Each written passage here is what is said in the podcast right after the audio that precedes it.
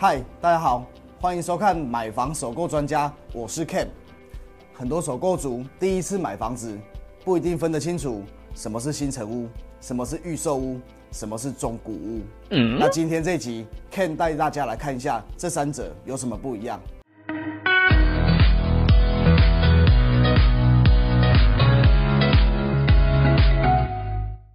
我们首先先来看新城屋。新城屋总共被我整理出来有三个优点，哪三个优点呢？第一个优点，它只要一卡皮箱可以直接入住。为什么？因为房子已经是真真实实货真价实、眼见为凭的房子在那边了，所以我们可以不用印，我们可以不用靠凭空想象就可以知道房子长怎么样。所以一卡皮箱直接入住，这是新城屋的第一个优点。新城屋的第二个优点就是它贷款成数很高。那因为它可以眼见为凭，所以银行的风险自然下降。那当银行自然下降这个风险的时候，就会回馈在我们消费者身上。我们不必担担心银行的房贷会比中古屋还要低，所以这个是第二个优点。第三个优点当然就是一直在强调的，就是眼见为凭这四个字。眼见为凭有多么重要呢？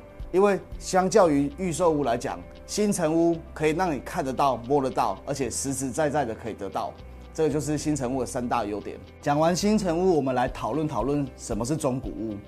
其实中古屋市场是占最大量体的，所以才会有很多很多的房屋中介公司，很多很多的一个一个人家讲的中人或砍高啊。那最主要的量体全部都集中在中古屋。那为什么新诶第一次买房子的首购族很适合买中古屋呢？中古屋也有非常非常棒的优势。中古屋俗称二手房。那通常二手房的价格会比较经济优惠一点点，因为毕竟有人使用过。那二手房不见得说一定不好哦，很多很多的二手房是在我们市中心最淡黄的一个地方，所以我们常常讲买房子更买生活圈，在这些二手房周遭的生活圈都是非常非常值钱的，很核心的地方。这个叫做 location，location，location，因为很重要，所以要讲三次。那二手房就很有机会可以买到。我们这个城镇、这个城市里面的蛋黄区里面，所以二手房的优势在这里。中古屋的第二大优点就是公设比很低，因为新城屋都是最近这几年把它盖起来的。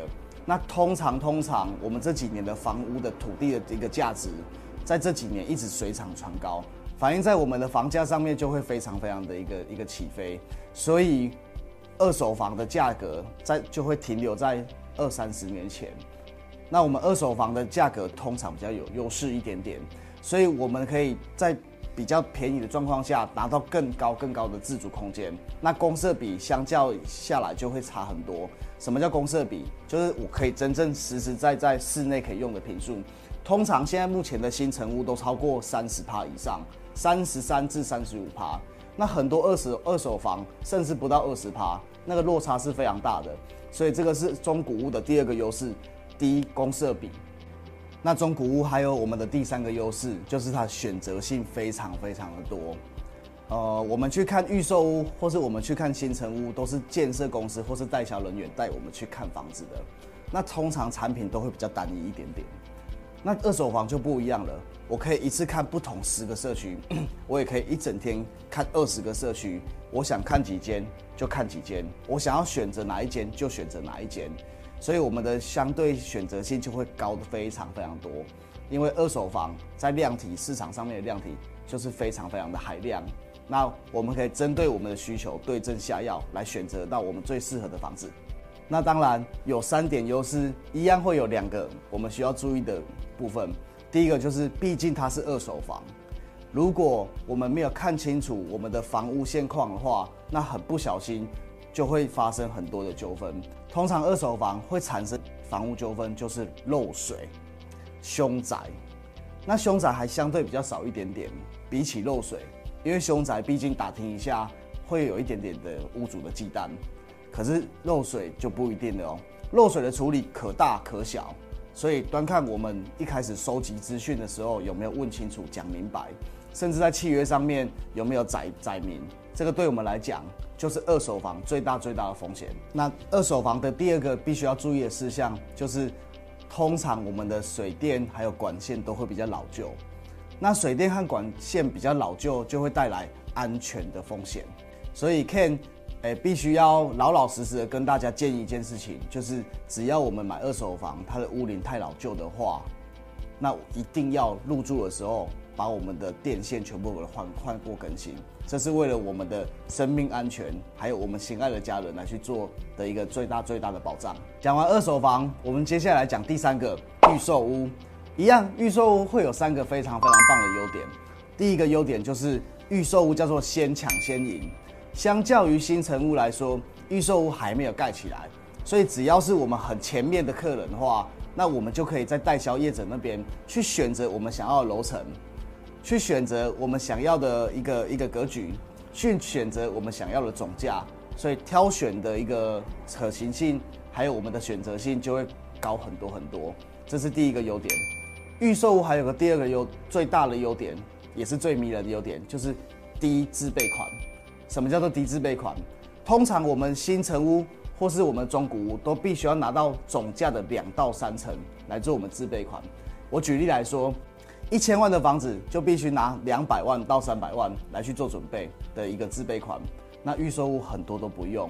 我举例来讲，我们附近这边有一个新复发建设的市政爱乐。呃，不到一千万，但他只要首付五十八万，他就可以订房子了，相当便宜，相当便宜。所以预售屋我们可以拿的首付就会变得很便宜，很低很低很低。那为什么它可以那么低呢？因为它可以分成二十四期、三十六期，看建设公司怎么说。哎，工程款的部分话分期付款，所以让我们一次不用拿上百万的钱就可以来准备了。这是第二个最大最大好处，我们的首付低。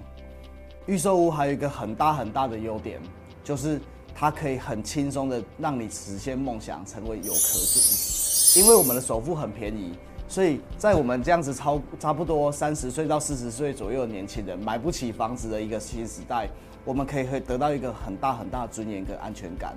我们买到我们的房子，那有时候不是感觉问题而已，那是一种梦想的实现。所以预售屋可以让我们很低的门槛实现我们的梦想，这是我们预售屋非常非常大的特点。那有三个优点，当然就会有两个必须要注意的事情。预售屋叫做卖梦想，什么叫卖梦想？因为没有眼见为凭，建设公司或是代销公司通常都是拿一个图表，都是拿一个模型，就要我要求我们来去付了五十几万，甚至甚至六十几万的一个首付款。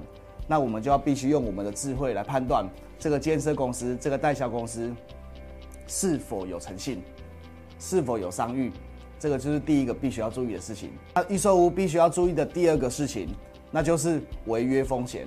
如果我们在中间我们的头期款付完之后的工程款，我们没有按时的来去给付的话，那我们就会发生违约的风险。那我们的钱相较于跟我们的头期款，我们的中古屋，我们的新城屋就会一笔就全部被没收。这个就是我们小资主买预售屋的时候必须要承担的风险。那讲完上面三个，我们有讲预售屋，我们讲中古屋，我们讲新城屋三个类型的产品，来提供给首购族来买房子的选择。那相信今天有很大很大的一个解析跟突破，希望可以让大家知道说这三者到底哪一个产品适合我们。第一次买房的你不用担心了。买房首购专家 Ken 的频道随时为你解答。那如果真的有非常详细、非常专业、比较不清楚的问题的话，在下方留言跟我讲，那我一定会用最快的时间来为你解答哦。以上就是我们这一集的内容。如果你喜欢我的 Pocket 节目，请帮我订阅起来，这样你就不会错过下一集精彩的节目喽。我是买房首购专家 Ken，我们下一次见，拜。